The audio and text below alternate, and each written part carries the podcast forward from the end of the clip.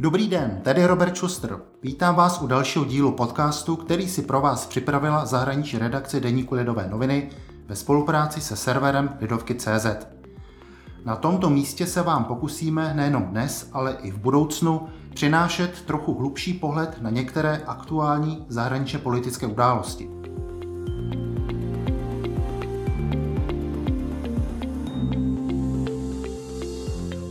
Dnes se zaměříme na Čínu, její současné místo ve světě a co od ní lze do budoucna očekávat.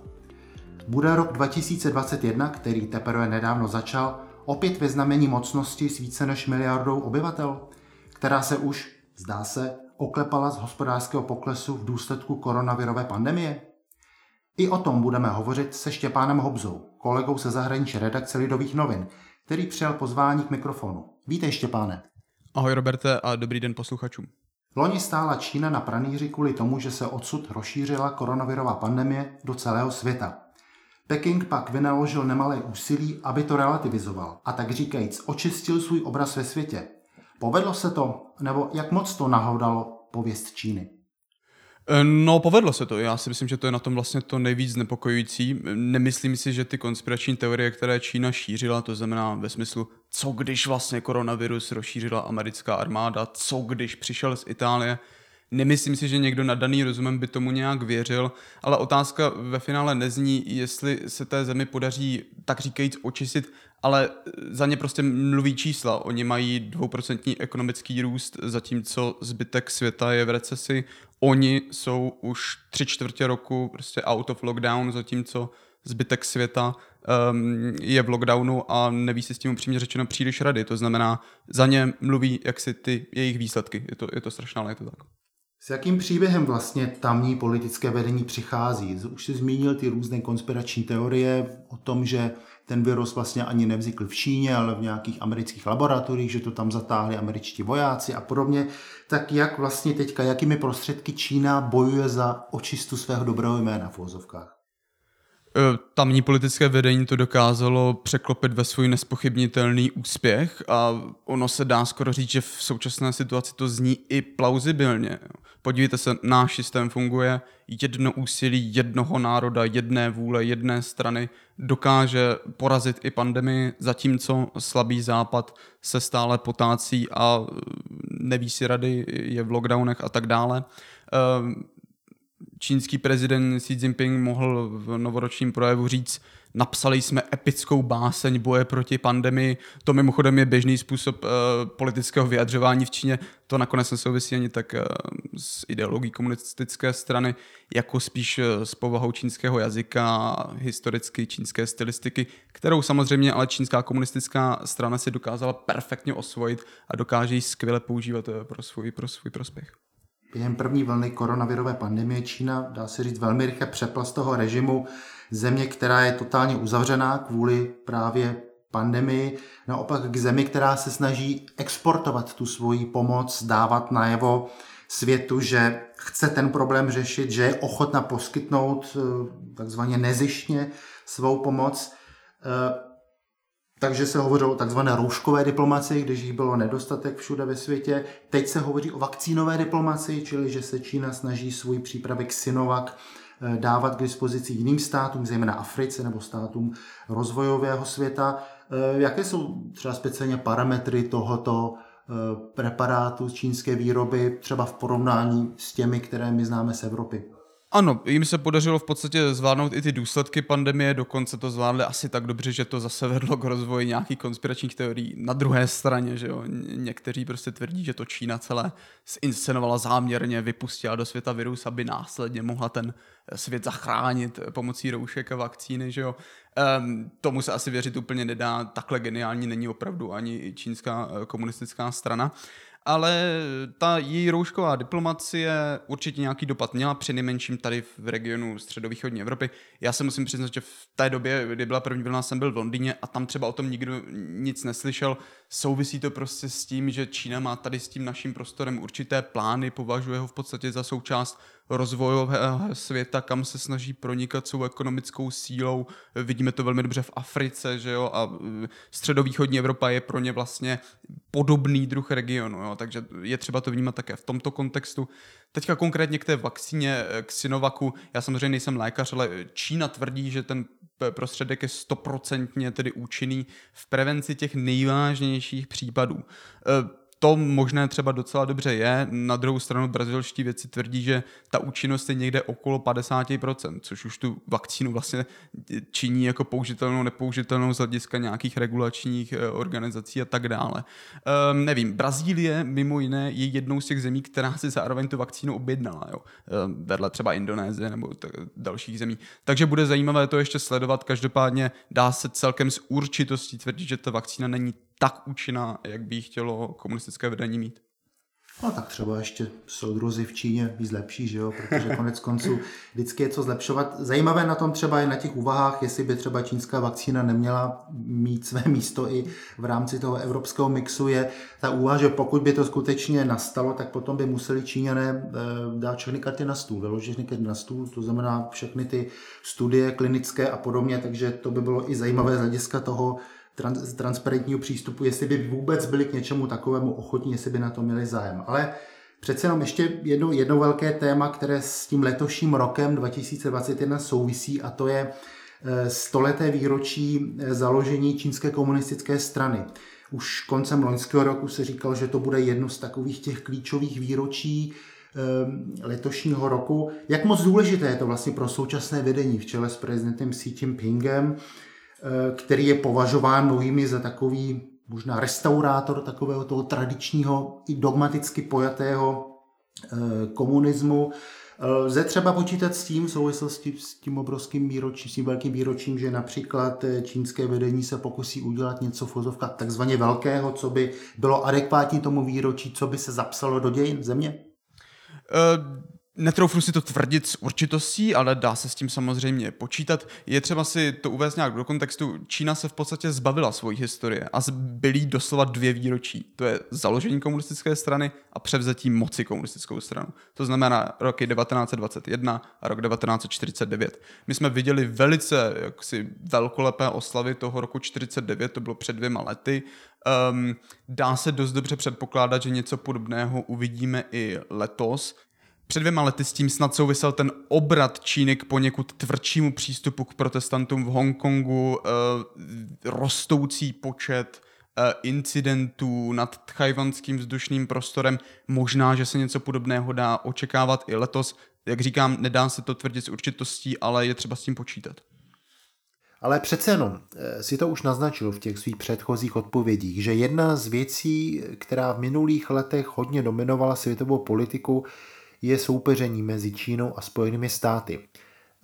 Primárně se to odehrávalo hlavně v obchodní oblasti, to znamená, to byla ta různá cla, proticla, jiná opatření. Hodně to souviselo i s prezidentem Donaldem Trumpem, jeho povahou a vůbec přístupem k řešení zahraničně politických otázek. Teď, když se změnil prezident ve Spojených státech, po Donaldu Trumpovi přišel Joe Biden, tak změní se teď podle tebe něco na těch americko-čínských vztazích? Nebude třeba ten polarizátor Trump přece jenom čínskému vedení chybět?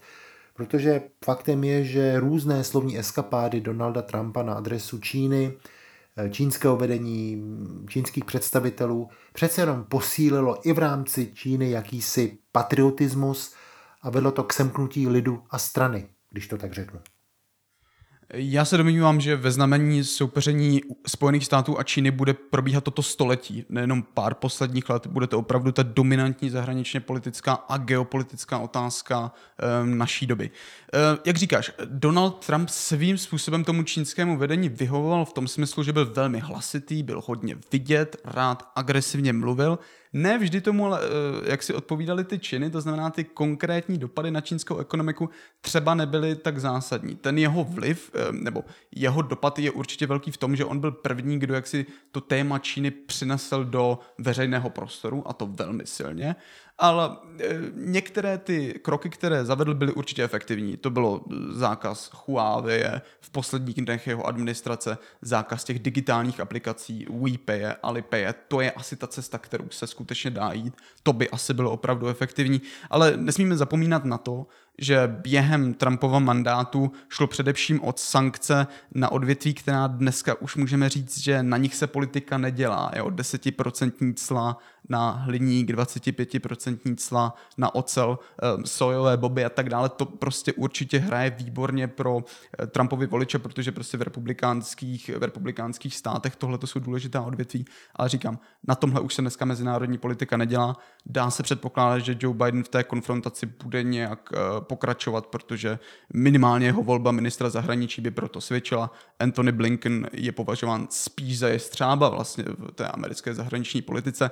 Tady v tom kontextu bude zajímavé sledovat, jak bude fungovat chemie mezi Blinkenem a Kerrym, protože John Kerry je bývalý Blinkenův šéf, bývalý minister zahraničí, který má k Číně tradičně o něco, řekl bych, smířlivější postup. Jeho prioritou je klimatická politika, to je ostatně i ta jeho dnešní funkce, takzvaného v uvozovkách klimatického cara. Dá se předpokládat, že Kerry by za cenu nějakého kompromisu eh, na poli klimatické politiky třeba byl schopen přivřít i oči před porušováním eh, lidských práv v, v, v podstatě koncentračních táborech pro ujgurské menšiny a tak dále. To znamená, bude zajímavé sledovat vlastně tu vnitřní politiku uvnitř amerického ministerstva zahraničí a jak se to bude projektovat potom na tu, na tu world stage. No.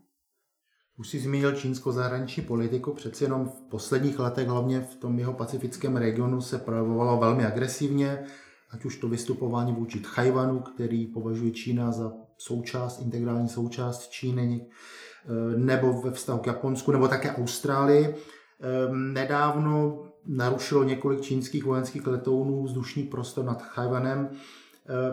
Myslíš si, nebo dá se to brát tak, že tím třeba Číňané testovali i nového prezidenta ve Washingtonu, jak rychle se proti tomu třeba ohradí?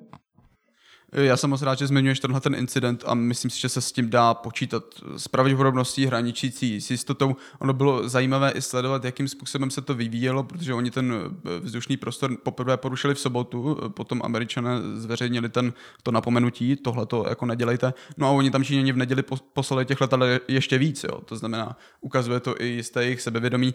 Eh, spekuluje se o tom, že to snad měla být odveta za to, že Joe Biden pozval na svoji inauguraci tchajvanského zástupce, byť jako vlastně neoficiálního ambasadora, že jo.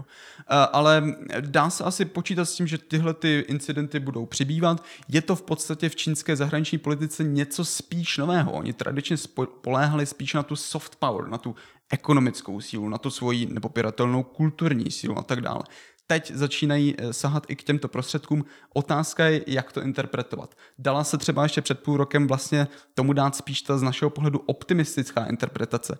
Impéria většinou sahají k té hard power, až když jsou v krizi, až když si ta eh, komunistická strana Číny je mocensky nejistá, pak má, pak má jaksi potřebu postupovat velmi tvrdě. To známe třeba eh, prostě z příkladu ruského prezidenta Putina, ten tyhle ty incidenty využívá velmi rád, ale dělá to právě proto, že on v zádech tu ekonomickou sílu nemá. Jemu prostě nic jiného nezbývá toto se dalo, s tímhle se dalo počítat ještě třeba před půl rokem. V současnosti se nezdá, že by komunistická strana byla nějak jaksi mocensky v úzkých, že by, si, že by si nevěděla rady.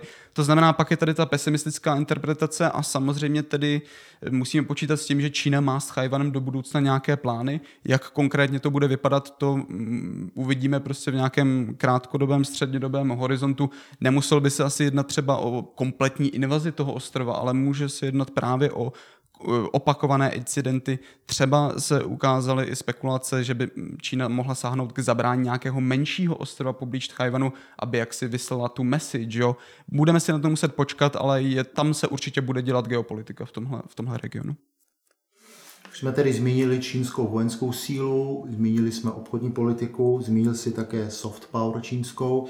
Jak je to třeba s aktivitami Číny na sociálních médiích a hlavně pokud jde také tu snahu Eh, vytvořit lepší obraz Číny, než jaká je ve skutečnosti, i třeba pokud jde o to smazat z Číny takovou tu nálepku, že to je země, odkud pochází koronavirová pandemie, abych se tím dostal zase, abych se tím dostal zase na začátek toho našeho tématu. Eh, je třeba očekávat, nebo je možné očekávat, že i v tomto ohledu budou eh, Číňané v příštích letech, v příštích měsících daleko, řekl bych, agresivnější? Eh, zase dá se s tím asi počítat. Myslím si, že tohle je stěžejní otázka u Číny. Ta, jak říkáš, její soft power, ekonomická moc, kulturní moc a ta její aktivita na sociálních sítích, která je prostě nepřehlednutelná. Stačí se v podstatě podívat na Facebook čínské ambasády v Praze, která je taky poměrně dost aktivní. Ty strategie jako známe, jak říkáš, eh, ve světě je koronavirová pandemie, v Hongkongu eh, jsou konflikty s protestanty, ale čínská ambasáda, jak si poustne video o tom, jak panda se válí ve sněhu. Podívejte se, jak to je rostomilé, že jo? nebo jeďte se podívat do čínských hor, jak jsou krásné. Nám to možná může připadat jako až absurdně vtipné, protože přece my jako Češi máme trochu sklon k tomuhle, k tomuhle cynickému humoru. Na druhou stranu, on je to vlastně dost efektivní způsob propagandy, který třeba na jiné národy funguje docela dost dobře. Jo? Takže já bych tu jejich aktivitu na sociálních sítích a tu jejich doslova digitální moc vůbec nepodceňoval. Možná bych tomu skoro dal ten, ten prim. Teď jsme hodně mluvili o Spojených státech amerických, o té relaci Čína-USA. Jak je to ale s Evropou? Eh, mám pocit, že ta Evropa stále zůstává tak trochu, nebo je na určité jiné úrovni v čínském vnímání, než například Spojené státy americké. Není to tak úplně vyhraněná rivalita. Dokonce před, eh, těsně před koncem loňského roku ohlásili Evropská unie a Čína průlom v jednáních o vzájemné investiční dohodě, která by měla, když to hodně zjednoduším, na straně jedné otevřít čínský trh pro evropské firmy, umožnit jim nebo dovolit jim, aby mohli podnikat, nepotřebovali už tomu žádné čínské partnery. Na straně druhé zase třeba Číňané by mohli dostat jaksi možnost vstoupit třeba do, do energetického sektoru v Evropě, který byl pro ně dosud uzavřený. Tak jak vlastně z toho, co o té investiční dohodě víme, která ještě samozřejmě není ani schválená, takže to je všechno ještě v běhu, ale nicméně to, co o ní víme, tak je to dobrá zpráva, nebo, nebo jsou s tím spojena nějaká úskalí, nebo jak by se na to díval? Ta investiční dohoda je samozřejmě velmi zajímavá. Zajímavé bylo i to načasování, kdy vlastně byla vypuštěna ta zpráva o té blížící se investiční dohodě, protože už to bylo po amerických volbách. Už bylo zjevné, že novým prezidentem bude Joe Biden. Bylo i zjevné, kdo bude ministrem zahraničí. Ehm, myslím si, že právě stěžení bude vztah mezi Evropskou unii a Spojenými státy. Jak moc budou američané tlačit na to, aby od tohoto Evropa upustila, to podle mě bude hrát velikou, velikou uh, roli. Eh, velmi vlivné Financial Times eh, napsali nedávno úvodník o tom, že ta cena za strá- takovouto ztrátu legitimity z hlediska Evropské unie by asi převážela jakékoliv ekonomické perks, jo, jakékoliv ekonomické výhody. Takže by to za to asi nestálo. To znamená, myslím si, méně se soustředíme na vztah EU-Čína, více dívejme na vztah EU-Spojené státy, to tam možná bude hrát tu nejdůležitější eh, roli. Každopádně ta investiční dohoda, jak byla představena, tak je ekonomicky minimálně zajímavá, to je třeba přiznat. Tak to byl další díl světového podcastu Lidových novin, který vznikl ve spolupráci se serverem Lidovky.cz. Děkuji ještě pánu Hobzovi, že nám věnoval svůj čas a budu se těšit zase příště. Díky moc, Roberte, a zdravím posluchače.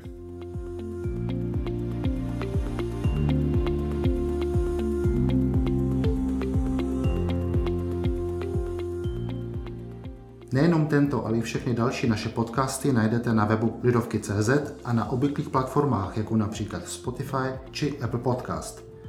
Za pozornost vám děkuje a všechno dobré přeje Robert Schuster.